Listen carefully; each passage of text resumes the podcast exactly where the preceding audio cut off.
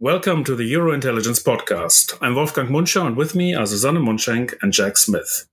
Today, we would like to talk about the EU migration deal. After many years, really many years, the EU has finally managed to get a deal done on migration.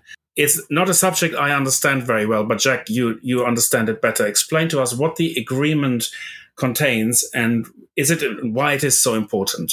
Um, yeah, so the first thing is that the agreement it is a massive step forward from previously but it is not totally totally agreed. So what the member states have managed to agree on uh, with the exception of poland and hungary who voted against the agreement in the council is basically a burden sharing mechanism. So after the 2015 migration crisis this was the big topic of contention because as many of our listeners will understand you have a a, a, split between states that are relatively close to, especially the Mediterranean, and receive a lot of migrants and asylum seekers overland, like Greece and Italy, versus countries in Central and Eastern Europe, especially, who are basically further away and didn't want to receive anybody. So the tension there was between, again, countries like Italy saying, well, we, we basically have tons of people coming and while we're processing them, or one, once they've been granted refugee status and are being settled, we need them to kind of go somewhere else. And other countries saying, well, we don't want any reallocation because basically we don't really want to accept them. Um, that became a little bit more complicated too after the beginning of the Ukraine war because Ukrainian refugees started coming into the EU, but the Ukrainian refugees came in under a different mechanism.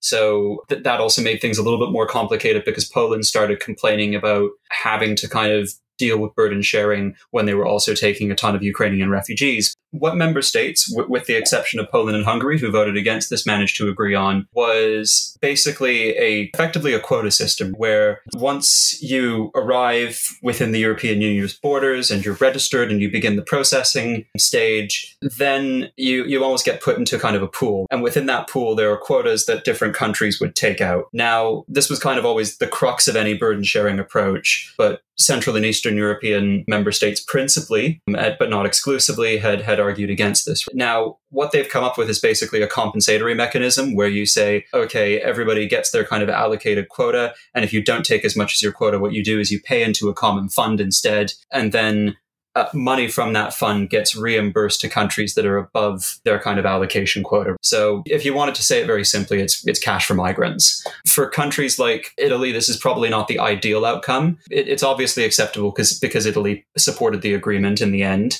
That was something that Italy was happy with. Now, what they were not so happy with, which is what has been the part of the agreement that they're still working on, is repatriation to third countries. So this is about what happens if you are if you apply for asylum in the EU and your claim is for some reason rejected.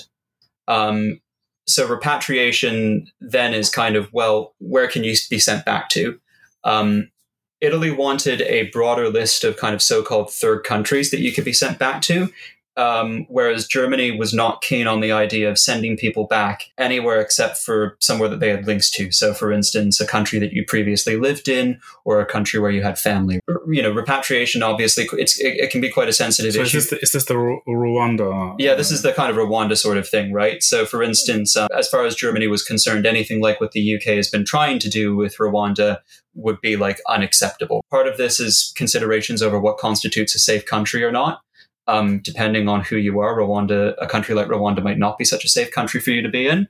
And part of this is just concerns about kind of where where where should where should we be putting people, right? So they've agreed to basically defer that part. But even so, moving forward on the burden sharing aspect of the plan is a big step. I think really this was the contentious part of the entire debate over asylum and migration policy within the EU since it's the, for 10 years. Yeah, yeah, for, for, for about 10 years, really, since the 2015 kind of refugee mm. crisis. It's definitely going to, I, I, mean, firstly, if you're, you know, Kyriakos Mitsotakis or Giorgia Meloni, this is a pretty significant step forward politically speaking mm. for you. It's, it's very good for them. Um, I think as well, another implication of this specifically looking at Italy is that it will create maybe a bit more distance between Meloni and right wing leaders in Central and Eastern Europe that were formerly kind of her allies. It will move her a little bit more towards effectively the center right at the European level, which was a process that was already beginning, but will kind of continue on from here as a result. Is this the end of the, the debate, or the, are we going to see more of this at EU level? I mean, there wasn't sort of a completely final agreement, wasn't it? No, there was not a complete final agreement. Repatriation. Basically, the people when they arrive on the on, on, on the borders, they they actually there, there will be a distinction between those who can apply for asylum and those who have to immediately will be sent after twelve weeks back. Um, so at that point, um, is it going to be, like Jack said, a, a, safe country where they've been before, the transit country like the Turkish model, the Turkey pact? We had a pact with Turkey that was the same thing, or another country. So Italy is in negotiation with Tunisia at the moment. There again, they want to pay cash for for Tunisia to take uh, take the migrants. And Denmark is also in negotiation with Rwanda. The Germans insisted human rights consider- and considerations have to be acknowledged. So wherever the person has a link to, that has to be acknowledged. Italians don't want this conditionality. They couldn't agree on that. So the text, as it was, allows member states not to apply the conditionality. And the idea is that they're going to come back to this conditionality in a year's time. So I think the reason why the Italians agreed in the end was because Olaf Scholz was in Italy and he was shaking hands with Giorgia Meloni, um, talking about European solidarity. And as, you think this might have been a factor in Germany ultimate and Italy ultimately getting i think so. At least at least um, there was a strong show of solidarity uh, towards uh, italy because also the other question is uh, they have to now build these um, centers these uh, reception centers uh, 30,000 new reception centers. And there too probably there will be some money flow, um, uh, flowing towards italy and greece probably. And and that's that will help them as well. So it is a political thing and like you said it's like taking them away a little bit from eastern europe. Jack probably that was also behind all of Scholz's kind of show of solidarity, a strong show of solidarity on a day like that. I've seen quite a lot of EU deals, and often when there's a disagreement, there's a fudge in the end, something like something we be postponed till the next time. Oh, yeah, I mean, the, the fudge in this case is bracketing the bit about repatriation. The, the one, the really important thing. No? So um, that's a big, that's a really big issue. It's not the only big issue, but it's the big issue. It's a big issue for everybody. And so is the is this just a, a conflict postponed, like the, the you know sort of papering over the cracks, or is this a genuine progress and that will ultimately ultimately actually have some teeth in the end. I mean, we've seen in EU history both examples of both, where a decision was reached partially and then later fully and then where it was reached partially, but it was just a, a superficial kicking the ball down the uh, down the road exercise. I think for that you will have to look at the Germans. I think the German government is key here now because the Greens for the Greens it's unacceptable to go and to violate um, mm. human rights. And um, the idea of uh, sending people to a country that where they have no links is something that goes against the international conventions on migrants. Yeah, migrants. And but then again, you could go back to the Turkish deal and say, well, what about Turkey? That was how safe do you consider Turkey to be? And yet the Germans accepted the deal with Turkey at that time. Yeah, we called it a pact with the devil when when yeah. when when they when they did this, and it seemed to have now become a blueprint.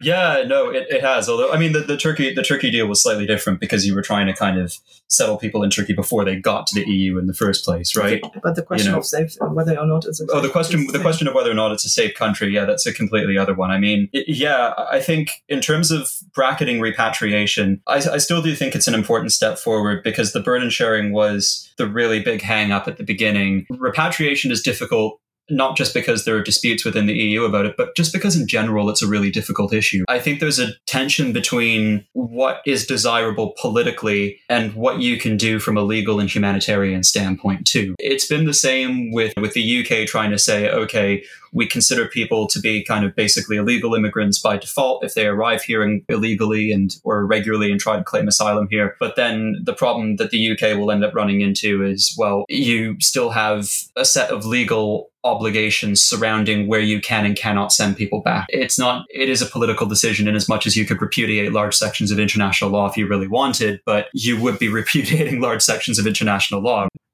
I mean, within the EU, say you would have obviously everybody signed up to the European Convention on Human Rights, so you'd have the EC, you know, you'd have the court in Strasbourg weighing on weighing in on this and stuff like that too. I think with repatriation, it, it's a little bit different because it's not just about EU countries not being able to see eye to eye on this. It's also about it just inherently being a really, really difficult issue. The question will be how this new key uh, amongst the member states also will work. Uh, uh, I mean, we only have five, a handful of actually member states who said they're willing to take in. Um, Which countries are that? I know that Germany wanted to take in more than their quota said. Uh, I don't know the other ones. But Ger- Germany was the largest of the ones. So there was only a handful of those. And um, I mean, if you have that, does it mean that everyone else is paying the money? Or, I mean, it's still 30,000 we're talking about. I mean, in terms of for Germany, it would be nothing compared to uh, the 250,000 that actually applied for asylum. Yeah, I mean, this this uh, this amount of money is this? I mean, you know, you can, it sounds like a lot of money per person, and yeah, but is this actually a lot of money in terms of what what governments uh, uh, are in governments kind of indifferent between getting the money and keeping the refugees, or is this is this more like a a, a symbolic a symbolic payment? I mean, 20,000 per migrant you have to pay. Oh, on a on a per person basis, it's quite a lot of money, right? When you add it up based on the on, on the quota amount, I'm I'm not necessarily sure it's that big, but at, at the very least, a, a lot of this is kind of about what you can kind of go away and sell politically as well as what is actually going to be Mm. you know economically consequential i think in immigration of all areas the gap between perceptions and reality is perhaps the the biggest so a, a lot of this frankly is perception management Yeah, that's that's that's right. Uh, will this deal reduce immigration or contribute to it, or will will this not have not actually any effect at- on on the total levels at all? That's the whole point of the, the deal. They wanted to actually uh, deter people from coming. And that's why you have this new first arrival uh, procedure where you actually don't even get as far as the asylum application. So, so they actually, after 12 weeks, they can actually send you back without anything. So that's the first bumper where if you are a migrant, you have to think really hard whether or not you have the chance to even get to the asylum stage. And in that sense, they hope to reduce the number of people coming to Europe. Uh, on the other hand, if that whole thing doesn't work, uh, repatriation and uh, everything else, from my understanding, is they make it even worse because uh, what they signal is that, that they're not hospitable. And on the other hand, they're incapable of actually implementing these agreements, the strong measures, therefore attracting more of um, migrants who said, well, um, they're not implementing it anyway, so I, I take my chances and go. And then they would be in the worst of all worlds. Like the UK, where Like everything UK, where yeah. everything is, you know, you have more migrants. you lose the good not- migrants, yes. the ones who actually have have felt um, welcomed in the country. Country, you lose that sense, and also, but you attract those who are sort of like uh, Hmm. ready to take a chance. Yeah, yeah. I mean, on reducing migration, I'm personally very skeptical of all these deterrence arguments, right? Um, I, I think just as we're now skeptical of economists believing that people have perfect access to information when they make decisions, it's probably also fair enough to be skeptical of this. It's worse, Um, it's worse than perfect. It's worse than it's worse than perfect. It's um it's it's like banging your shins around in the dark. So I think the only two things that ever really work if you actually want to reduce numbers is number one, doing whatever you can to ensure stable geopolitical conditions in origin countries and origin regions, and number two, cutting deals with transit countries like the EU has with Turkey. Um, that's another reason for all this interest in Tunisia. This past week, uh, Giorgia Meloni spent a lot of time in Tunisia, and she she wasn't the only one either.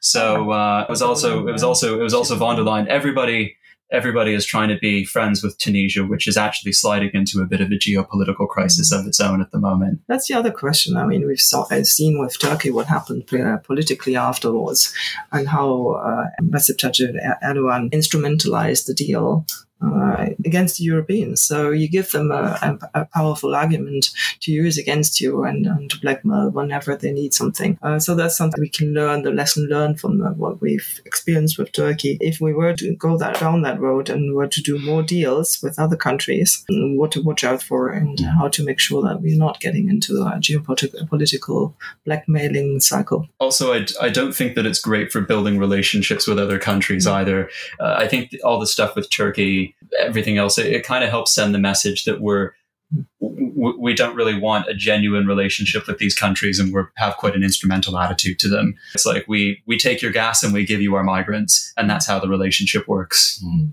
I mean, this deal could, you know, you're right to say earlier on that this deal could face some opposition in Germany in the mm. down down the road. The Greens have, especially the young Greens, uh, they have raised issues, and I mean they have a lot of issues at the moment. The nuclear thing is over now, but there's an awful lot of headwind against green policy. We discussed it in greater depth last week. But migration is a big issue for young Greens, for the young uh, for the young movement in, in the Green Party, and where the government, where the representatives in the government are more pragmatic uh, Robert Habeck and Annalena Baerbock are not fundamentally making a big issue out of this as or as big an issue as they could, but the, the opposition comes from further sort of down down the ranks. It does constrain them in the future. So this this is something where you know we, we wrote about the, the difficulty of the German government over a number of issues. This is a, a country that has a, the government is I would say in crisis in a sort of a state of perma crisis. That's why the word crisis perhaps not right, but sort of a state of perma confrontation between the between the coalition partners. It's not a happy and and also not a very effective coalition right now.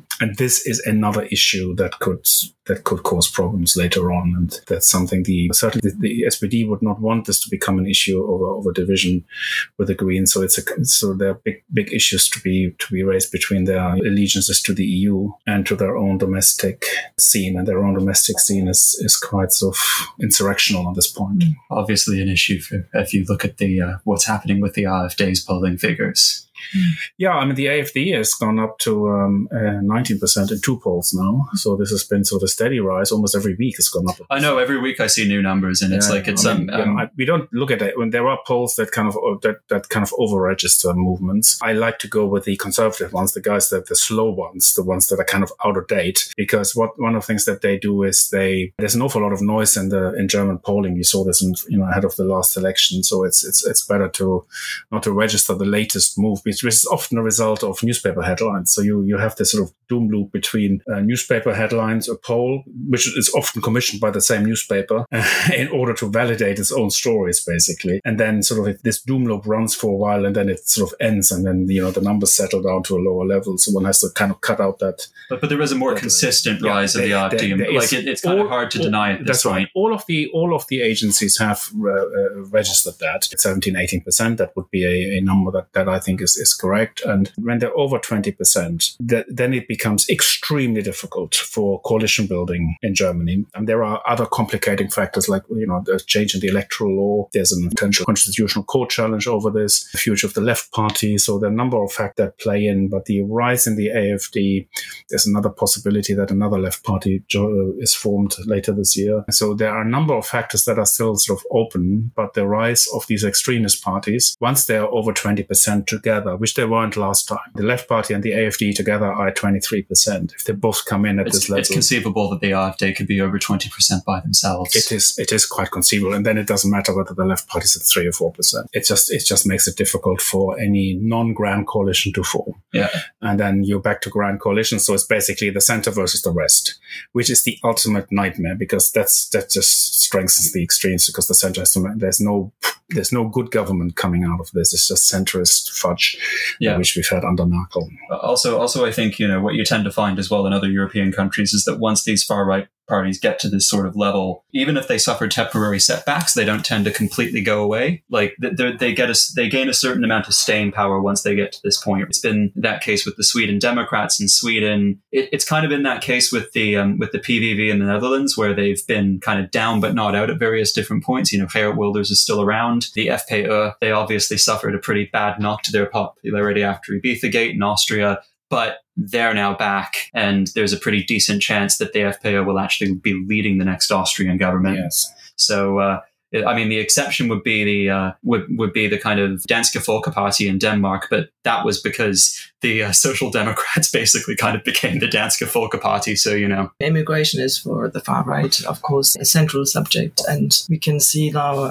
we had this event yesterday in, in France uh, where and, and as a, well, we don't know yet exactly what status this person had, but a person was uh, attacking with a knife two adults and four children, very young children, in a public park. It could be happening anywhere, and seriously injuring them it is we still the whole country is still under shock. We saw some politicians coming out there already. We had Nicolas Sarkozy, Elizabeth Borne, uh, Marine Le Pen, of course, went there. You had uh, the outpourings of Eric Zemmour already screaming already about uh, how bad the immigration is and how linking it into a bigger subject of even though we don't actually know the status of um, who this person is. Who this person is. Um, so, uh, without even knowing, the screaming is loud. Whatever the outcome will be, it will tap into the anxiety of um, families this time. I mean, if you think about the parents, all those parents who went to playgrounds not thinking about it, what will that be for them now going on forward? Now, whenever someone who looks like coming from Syria, you might all of a sudden have more paranoia around these kind of playgrounds.